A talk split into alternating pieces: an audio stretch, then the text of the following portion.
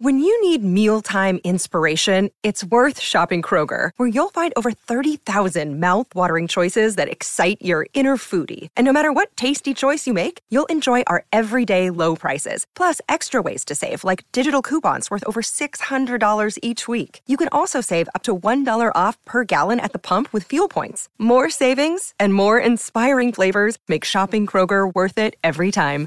Kroger, fresh for everyone. Fuel restrictions apply. Welcome aboard, Giants fans, to episode 63 of Talk is Cheap, our New York Giants podcast, right here on NJ.com. I'm Joe Giglio, joined as always by James Kratch and Dan Duggan. They cover the Giants for NJ Advanced Media. We're doing this podcast on a Tuesday morning after Labor Day, which means it is week one of the NFL season. The Giants will be in Dallas on Sunday afternoon at 425. So we have a lot to talk about as we kind of recap the summer, the final cuts, the roster, and look forward to week one and really what this 2016 2016 Giants team can be this year. Uh, James, we'll start with you. I, I, guess we'll start with kind of an overall feeling on the Giants as we head into this season. I mean, the one thing that stood out to me is they're they're healthy heading into this first week, which that, that has been something we've rarely said on this podcast. Yeah, we uh, this we're taping this on a Tuesday, so we they had their first regular season practice on Monday, and uh, you know what Dan and I and most of the beat writers do is you know you, you, get the roster every day and you go out and you you cross off each number as you see it on the field. You know, take take attendance. All 53 members of the Giants' active roster were on the field practicing on Monday.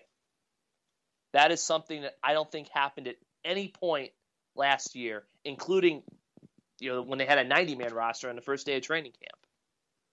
I can't remember it. I, I mean, obviously, I mean, it's for the Giants. They've been so banged up over the years that just even though it's only one week, even though it's it doesn't mean they're going to stay healthy all year. I mean, that has to give them a lot of confidence, don't you think, Dan? Heading into a season that all right, we're whole now. At least we're going to be, you know, we have a chance to be what we think we can because we have everyone we planned on having. Yeah, I mean, absolutely. Especially with the emphasis that was put on that. You know, McAdoo talked about, uh, you know, changing things around. Obviously, made some change, big changes with the strength program, and uh, you know there needed to be changes when you just look at the recent history. But yeah, I mean, you look at that 53 guys coming into the season and everybody healthy. I mean, I don't think too many teams in the league can claim that. And I think when you really look back at the preseason, that's the most important development. As much as there was so much hand wringing about how, you know how bad the offense was, at the end of the day, I mean, the fact that they're coming into the season healthy and whole is uh, is the biggest accomplishment of the preseason. I think so. And, and now they go into this week, and you know the expectations are there. I mean, they maybe aren't sky high. Maybe there's been some um, that have come back to earth because of the offensive line concerns. But James, what's your feeling on the feeling around the Giants? And what I mean by that is, what do you think the Giants kind of expect out of themselves this year? I mean, they they usually talk like they could go and win, and we heard uh, before the summer really started that you know they thought they can get back to the playoffs and go win a championship, but you know they've had a few now, to put it lightly, you know, poor years in a row. Do you think there's that confidence there, even with some of the issues they had this summer, that they're going to be a good football team this year? Definitely. I think the Giants internally think that they're going to be a playoff team this year. They're going to win the NFC East. I think for the most part, a lot of fans seem to feel the same way. You know, obviously with the the quarterback situation in Dallas, with the quarterback situation in Philadelphia, and I just think for whatever reason, and I'm sure we're going to talk about this later, people just have decided the Redskins are were a, you know a, a, mirage last season, and they don't take them very seriously. So I think the Giants think they're going to win the division. I, I think most of their fans think they're going to win the division. I'm not too sure about that, but I think there's definitely a lot of optimism running around the team right now. They they feel that yes, the offensive line looked really poor in the preseason, but they think they're going to be able to fix that come the regular season. So they're feeling good right now in East Rutherford. I think they are too. I mean, that, that seems to be the the feeling that the Giants could be a pretty good football team this year. And, and obviously, when you look at the division, Dan, I mean, that, that plays a partner, right? Because the NFC East doesn't seem to have, you know, that 10, 12, you know, 11, 12 win team, a definite at least. You know, we don't know yet. The Redskins were pretty good last year. As James said, everyone seems to think they'll come back down to earth. The Eagles just traded their starting quarterback away a week before the season, and the Cowboys don't have theirs. So, how much do you think the division and kind of the the strange nature of the NFCs plays into the expectations for the Giants? Yeah, I mean, I don't think it could line up any better. I don't think anybody expected Dak Prescott and Carson Wentz to be starting for the you know Eagles and Cowboys week one. So I think that uh, when you look at that, there's only you know the expectation should only go up. Uh, obviously, again, Washington is going to be Washington. They didn't uh, change drastically, and you know they're still the division uh, division champs. But yeah, I think if you're a Giants fan, there's plenty of reason for optimism there. And again, I think so much of the pessimism that, that seeped in through the preseason, you, you, have to keep in mind how little Odell Beckham played, how little Eli Manning played. I mean, those guys are going to make a difference. I think I think we all know that and accept that. So sure, there's there's concerns with the offensive line, uh, but there's plenty of positive signs on the defense that certainly wasn't there last year. So I, I think that you know that that preseason hand kind of goes out the window, and, and, you start looking at things, and and this team uh, lines up pretty well in the NFC East, in my opinion. James, when we look at the before we go on and look at the season and kind of talk about this first game against the Cowboys, when you look at the roster now that everything is set, I mean, at least set for now. I mean, these things could change every day with the the last couple guys on the team, but as you look at the roster, the way the Giants set it with the final 53 and and kind of made some moves on the waiver wire this weekend, how would you compare the roster the way it looks now to the way you thought it looked, you know, the first day you got to camp in terms of you know, players that maybe were a little better than you thought, players that went a little backwards, and obviously some guys they cut or added. How do you think this roster has changed the last month or so? For the most part, I, I think it's pretty much stayed the same. Uh, I think Eli Apple is going to be a, a, lot more NFL ready this year than, than, we thought he would be. I think that the offensive line, I didn't like, look, I, I never thought the offensive line would be like a, a major strength, but I didn't think that they would look as poorly as they did during the preseason. Now, granted, I don't think they ever really had the full first team offensive line, first team offense together on the field. Um, linebackers, I, I, you know, I'm still kind of cautious about that situation. I, I think defensive line has looked really good, which I think people expected. Receivers have looked good. I think the receiving corps might be a little bit better than we thought it would be because I think obviously Cruz has gotten back on the field, which was a major question mark. Um, Tavarres King and Roger Lewis had good camps. Now, granted, that's just the preseason; they have to prove it in the regular season. But for the most part, I think this roster is pretty much what we thought it would be. There's a couple places where they're a little bit stronger than I expected, and there's a couple places where they're a little bit weaker. But on the whole, it's pretty much what I expected. So as we look forward to this season, Dan, we look forward. Let, let's talk about Sunday specifically, and then we'll kind of get into the season as a whole. But against the Cowboys, I mean, look, we didn't expect to be Dak Prescott, but this is a, a game the Giants have seen and a game their fans have seen often in the past, I say, handful of years. The Giants opening in Dallas against the Cowboys. Um, this is a big game, obviously, but uh, to me, it's an even bigger one because I mean they've had a lot of difficulty winning the first game, and I don't think they've won it. I, I can't remember the last time. It's got to be three, four, five years. One of you might might know the last time the Giants won an opener, but they always seem to get off on the wrong foot and have to try to recover how about this game on Sunday and just the kind of the importance? I mean, I know it's only week one, but I don't know. To me, it feels a little bit more important than just week one.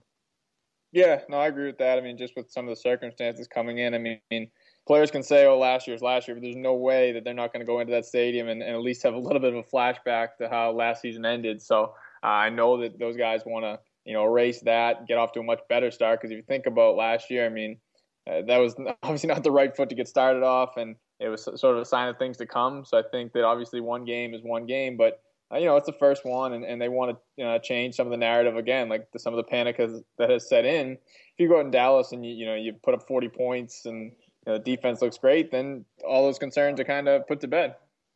They are, and I think that's what fans you know are hoping for. And the Giants get off on the right foot.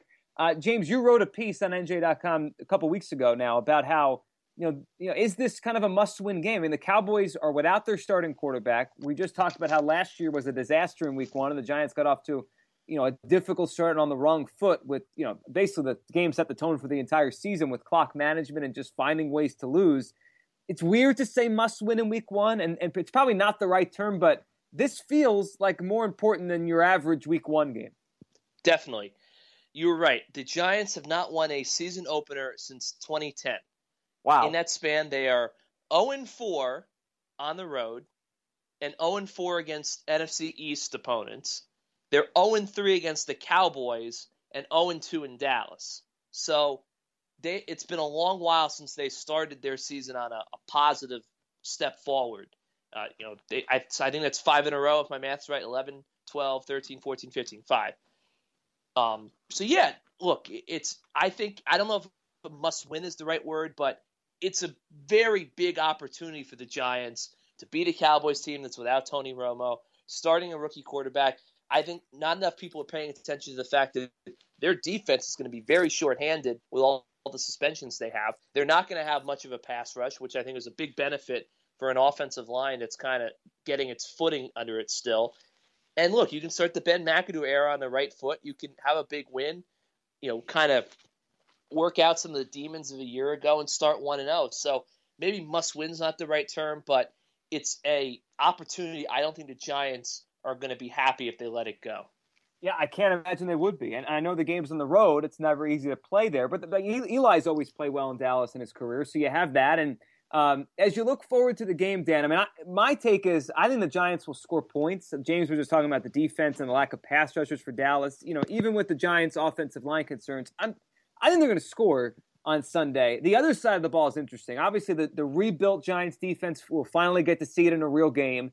Uh, you don't. I think it might be a little bit harder to prepare because it's Prescott and you don't really know what he is outside of you know some preseason tape. And then Ezekiel Elliott obviously looks like the real deal. How about that side of it? I mean, how do you think the Giants defense matches up against what we see of the Cowboys uh, and Elliott being you know a big part of it now?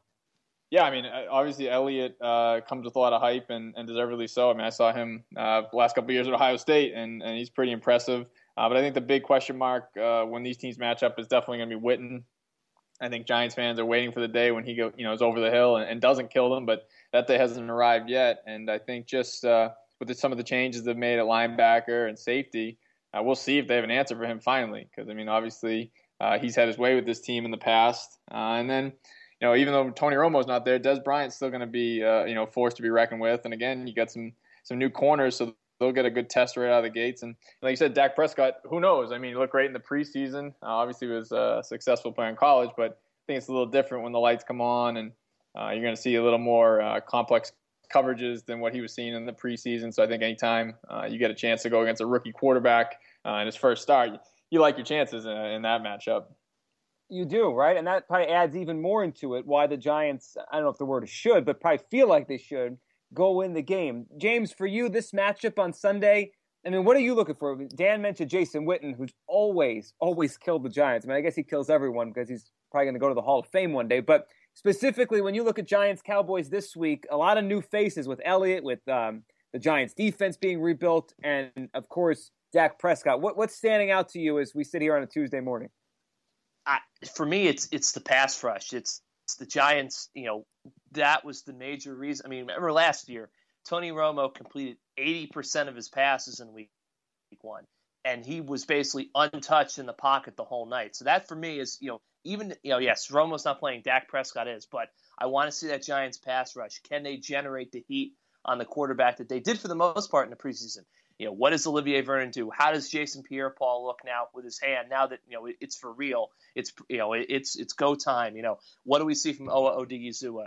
Do they get any pass rush from the linebackers? Do they you know, does Janoris Jenkins hold up? You know, he was he struggled early in camp. He was okay in the preseason games. Does that continue? Can they force turnovers, make big plays? So that that's for me. This whole game is about the defense. I think the Giants' offense is going to be okay offensive line concerns aside, but for me, it's what does this defense do in its first, you know, real game effort after last year's debacle?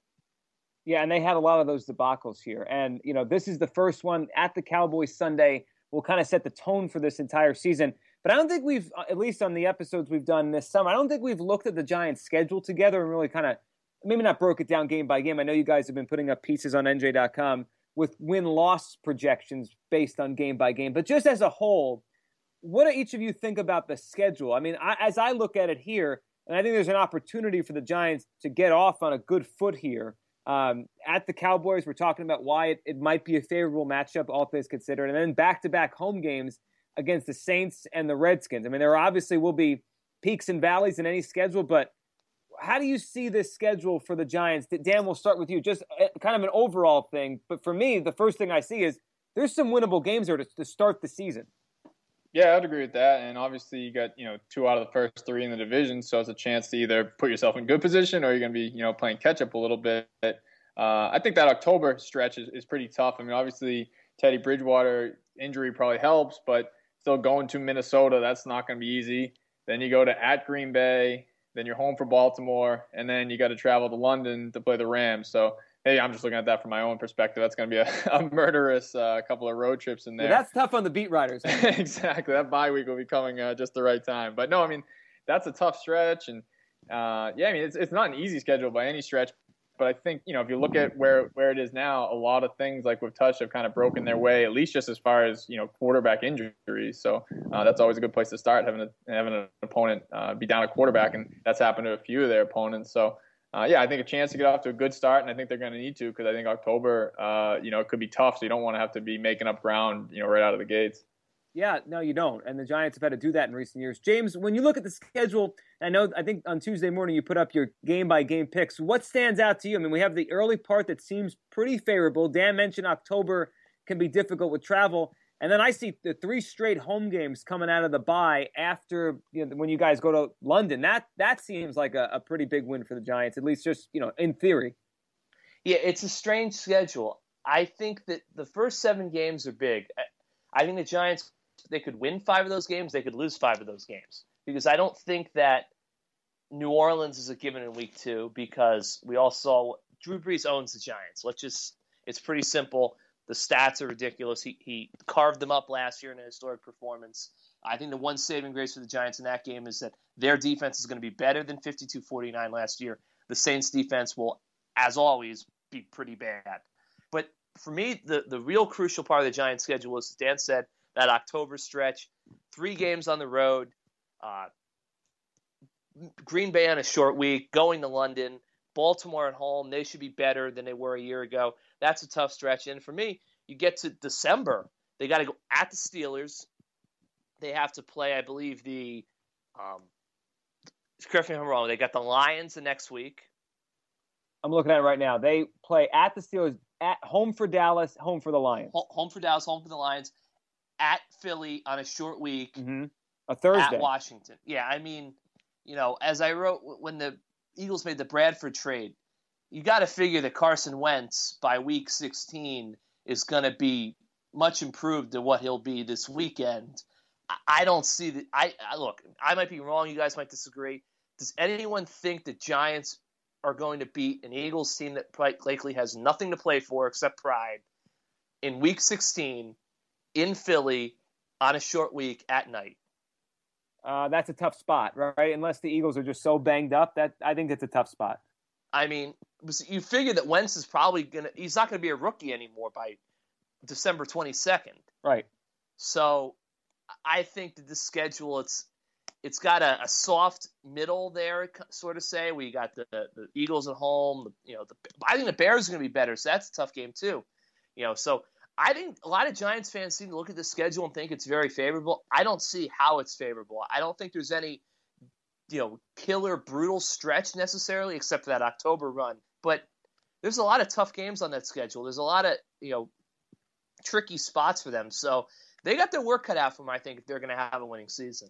Uh, they do. I mean, they always seem to here. And as we look forward to this season and, and what they will, I mean, I think the one thing that stands out to me with the schedule, James, to to bring it back to maybe Giants fans thinking it's it's easy. I don't think it's easy, but I just and I don't have them off. I don't have them in front of me, but I think we all know the Giants have had some brutal stretches in seasons. You know, towards the end of Tom Coughlin's era, the last, the second half of his uh, tenure, and I, I just, I guess this doesn't look brutal. Maybe it doesn't look easy, but that might be where some of Giants fans are coming from. I guess you get the schedule each year, and Giants fans look at it and say, "Well, where's the really, really brutal stretch?" And I, I guess I don't see that in this schedule.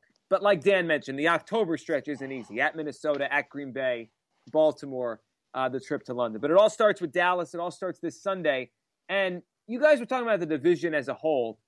I, I think I asked this two weeks ago when we did a podcast, and, and now things have changed again, right? Because Prescott's starting in Dallas, and Carson Wentz is starting for the Philadelphia Eagles, who just completely changed their franchise again over the past three days or so.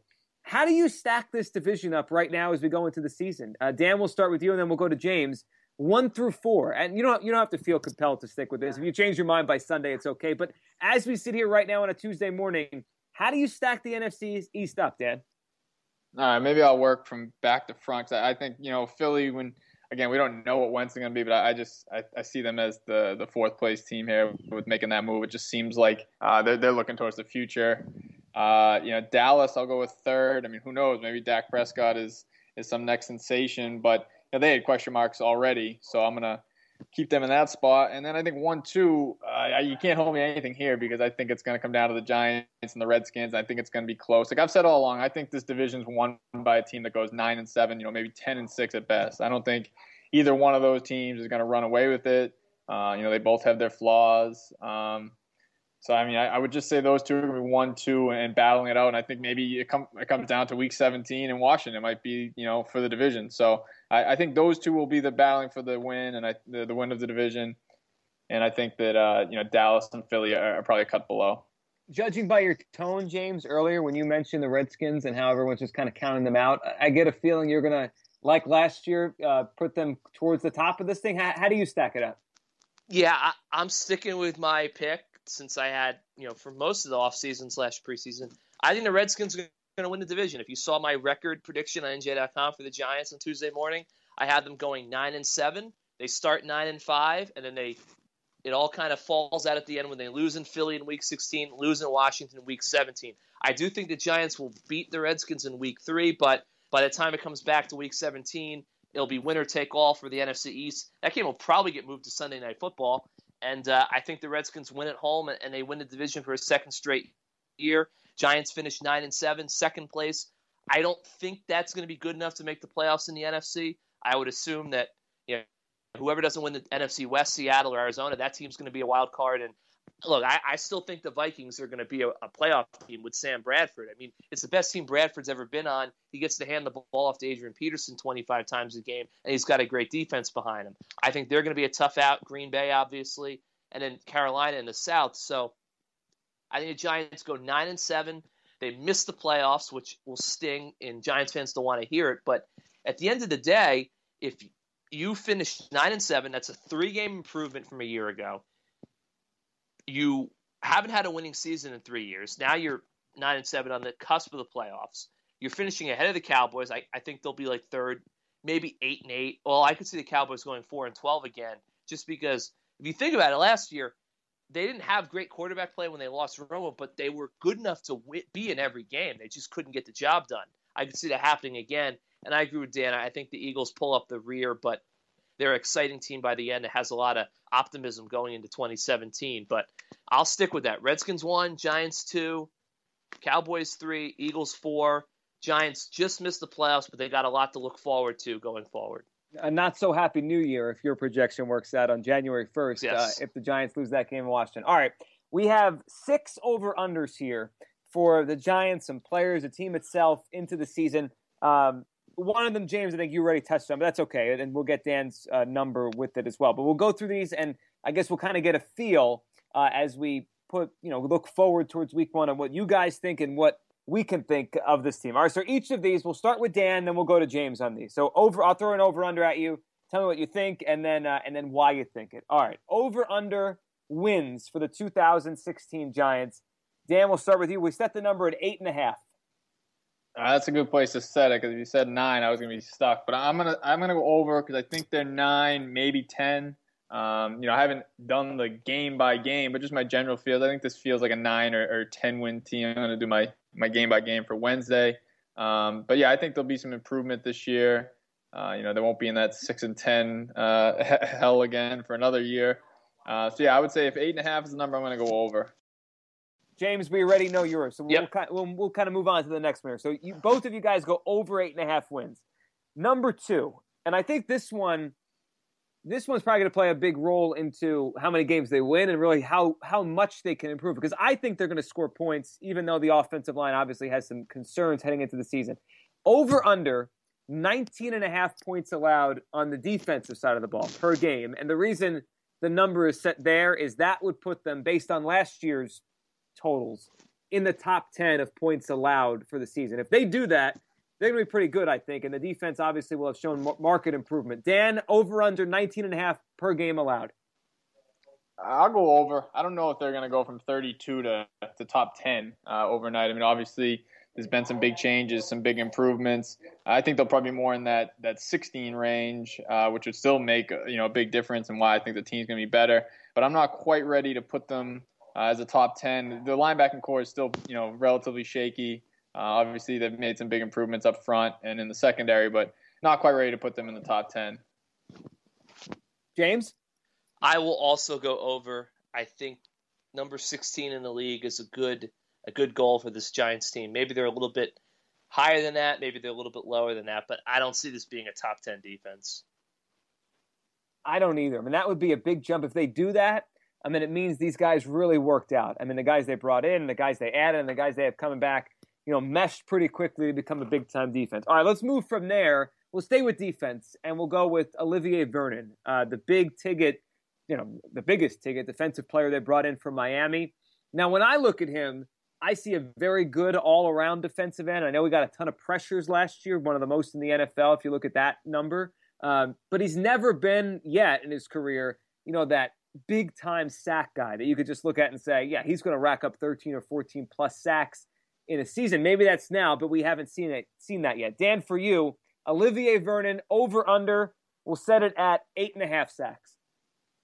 I'm going to go. Uh, I wouldn't say well over. I'm definitely going to go over that. I mean, he had seven and a half last year, and I think he was really hitting his stride late last season. And everything I've seen, uh, you know, from him this preseason is that the Giants were, were, pretty much right in forecasting this is a player on the rise. I mean, he he's been uh, really a dominant presence in, in, practices and even in his limited action in preseason games. He spent a lot of time in the backfield, so I actually would think that he's going to be in double digits this year.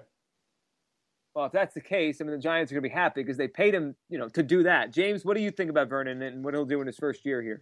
I am also going to go over. Man, this is getting boring here. Um, look, the uh, the fans who like, yes, Olivier Vernon got overpaid, if in terms of what he has done in the past, but the Giants weren't buying Olivier Vernon, the guy who played for the Dolphins in 2015.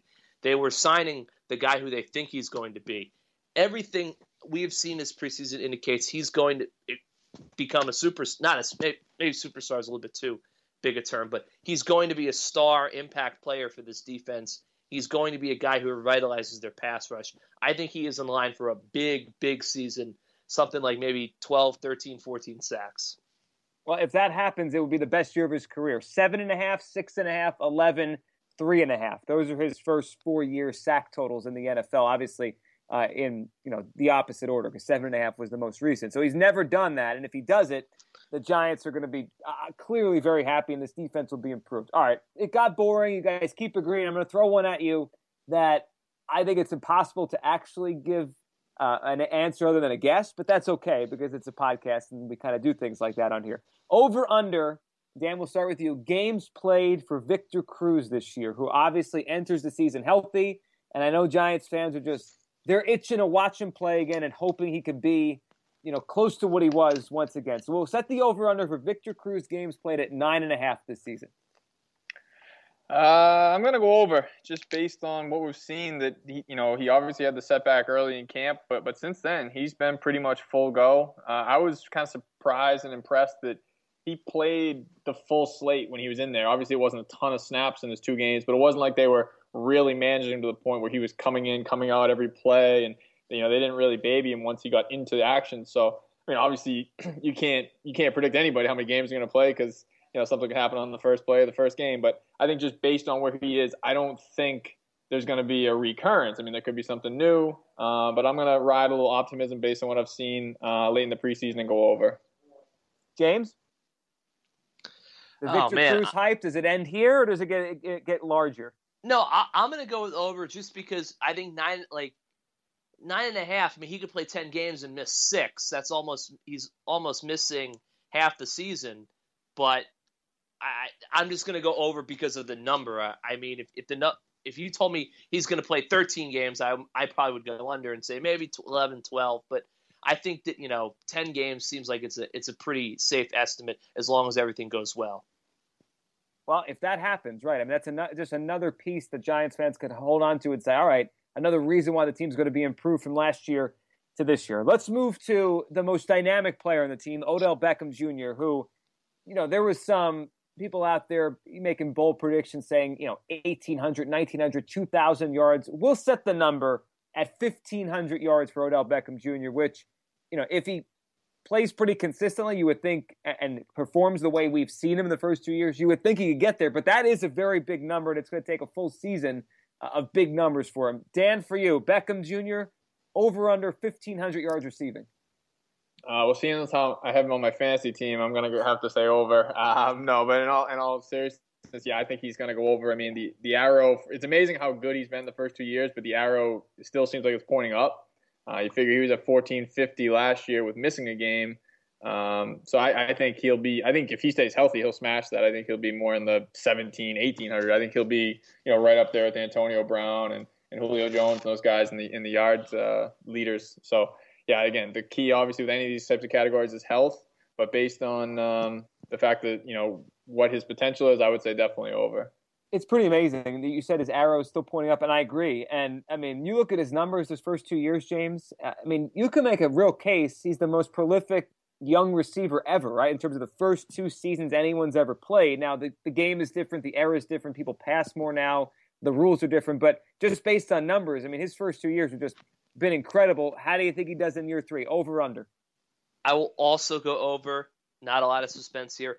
I mean, the thing about Beckham is the man has never played a full season in the NFL. I mean, granted, he only missed one game last year, which was due to suspension. It was four as a rookie. But I think Dan's right. You know, 17, 1800 yards could be his future this year if he stays healthy and the Giants get him the ball. So, and I think it's going to help the fact, assuming the offense can function with the offensive line, I think it's going to help the fact he's going to have Shepard and Cruz potentially, and you know Larry Donnell and Will Tye and and other options, Shane Vereen, other weapons out there. So I will go over 1,500 yards for Beckham. All right, we'll end with Eli Manning, who you know quietly just goes about being what he's been for the Giants for a long time. He's taken to this Ben McAdoo offense. Now McAdoo is head coach. He gets Cruz back. Beckham we know about, and obviously Sterling Shepard is now part of this mix as well. But the offensive line in front of him, that's where the concern is right now with the Giants offense. So let's set Eli Manning's touchdown passes this year at 32 and a half. Does he have another big year? Does he go over Dan or does it go a little under? Uh, that, that's probably a good place to put it. Um, I'm just riding a little optimism, I guess, this morning. I'm feeling good. You know, it's week one. They, they're 0 0. I'm going to say over. Yeah, I mean, it's things are looking good right now. We'll, we'll see. Uh, but yeah, I'm going to go over. I mean, again, another guy who, you know, obviously he's not in the same place as Beckham, but the arrow has pointed up uh, with McAdoo. No reason to really think he's going to regress this year. I mean, I know the offensive line certainly a concern. I mean, the same, he put up 35 with the same offensive line last year. So, I think you know the fact that he has all these weapons back. Uh, you know, again, I'm expecting Beckham to have a huge year. Uh, Sterling Shepard, the addition of him. Uh, yeah, I think 35 to you know maybe even a couple more. I think he's gonna, if anything, he's gonna go up. So I think uh, I'm gonna safely say over. James, for you, I'm gonna go under and say oh, 32. we dis- finally we have a disagreement yeah. here. He had 35 last year, which is a career high. I, am just not because I think Eli's not going to have a good, good season. I think he might have. He's going to have a, in line to have a great season. It's just I figure I'm a, I'm betting that the running game is a little bit better at some point this year, so they're able to use that a little bit more. For me, the true number for Eli Manning, the number I'm watching, is how many interceptions he throws this year. I believe his career low in, when he's playing a full 16 game season is 10. He's thrown 14 the last two years each season. This is his third year in Ben McAdoo's offense. That's what I'm looking for. I, you know, I, I wrote this earlier in the summer, but I think the, the real number to watch for Manning is can he throw nine or less interceptions? Because I think if he did that, it would show he has a complete mastery of this offense in his third year. It would, and if it happens again, that'd be in, like we keep pointing these these things out. If they happen, the Giants are in probably for a, a lot of success this year. All right, we'll end with this one. Uh, and it's just really more for fun than anything else. But I, I think it's worth throwing out there, considering what we did last year and what we went through last year, watching the team, covering the team, talking about the team. Over under on how many weeks until we question Ben McAdoo, and I don't mean long term, like oh he's a bad coach, he should be fired, but just something that gets fans and us riled up. Last year, for reference, of course, it was less than one week because we came on right after week one and the whole podcast was about the clock management at the end of the first game in Dallas. So, over under how many weeks until Ben McAdoo's under the spotlight for something, whether it be clock management or you could probably name 10 other things he probably could be for. Uh, I'll set it at over under week one, meaning we come back next week if it's if it's under and we do it right away. Uh, Dan, over under one week for Ben McAdoo getting questioned. Oh, come on. This is New York under. I mean, I, I don't know if you can say he's even made it to the regular season. Some of the minor decisions they've made in the preseason have already gotten, you know, people questioning him. So, yeah, I mean, there's certainly going to be something that comes up on Sunday that, uh, you know, will draw the questions and second guessing. I mean, obviously it'll be premature, but that's that's how we do things around here. So, yeah, I'm I'm definitely, I think that might be the lock of the day. I'm going to go under. Uh, James, you with that? I'm going to say over. Oh, you think he's going to walk out of Sunday with uh, everyone feeling good?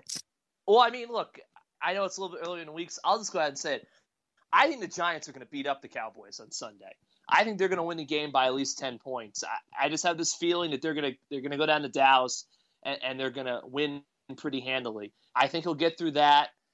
I'm going to say week after week six is what I think the season's going to reach its first critical mass because I, Whoa, I have long starting, honeymoon period. Wow. Well, I, I have them starting three and zero, oh, and I have them losing the next three games, including at home against the Ravens. So that's why I'm circling the board as you know it's the first circle the wagons portion of the the McAdoo year one will be after week six when they have lost three straight and they're heading to London with, with, with, the season on the line. So well, I can't wait for that podcast. That that should be a fun one. Um, and if they do play well Sunday, obviously next week will be uh, interesting and fun for a different way as we talk about a Giants team that could be one oh. zero. So. Uh, that's that's an interesting take. All right, so maybe uh, maybe Ben gets out to a good start. We'll see. We'll start seeing it Sunday. You guys will be there in Dallas, and then we'll catch up early next week to talk about either all positive vibes or uh, a fan base that is upset again to start a season. Dan, always appreciate you doing this.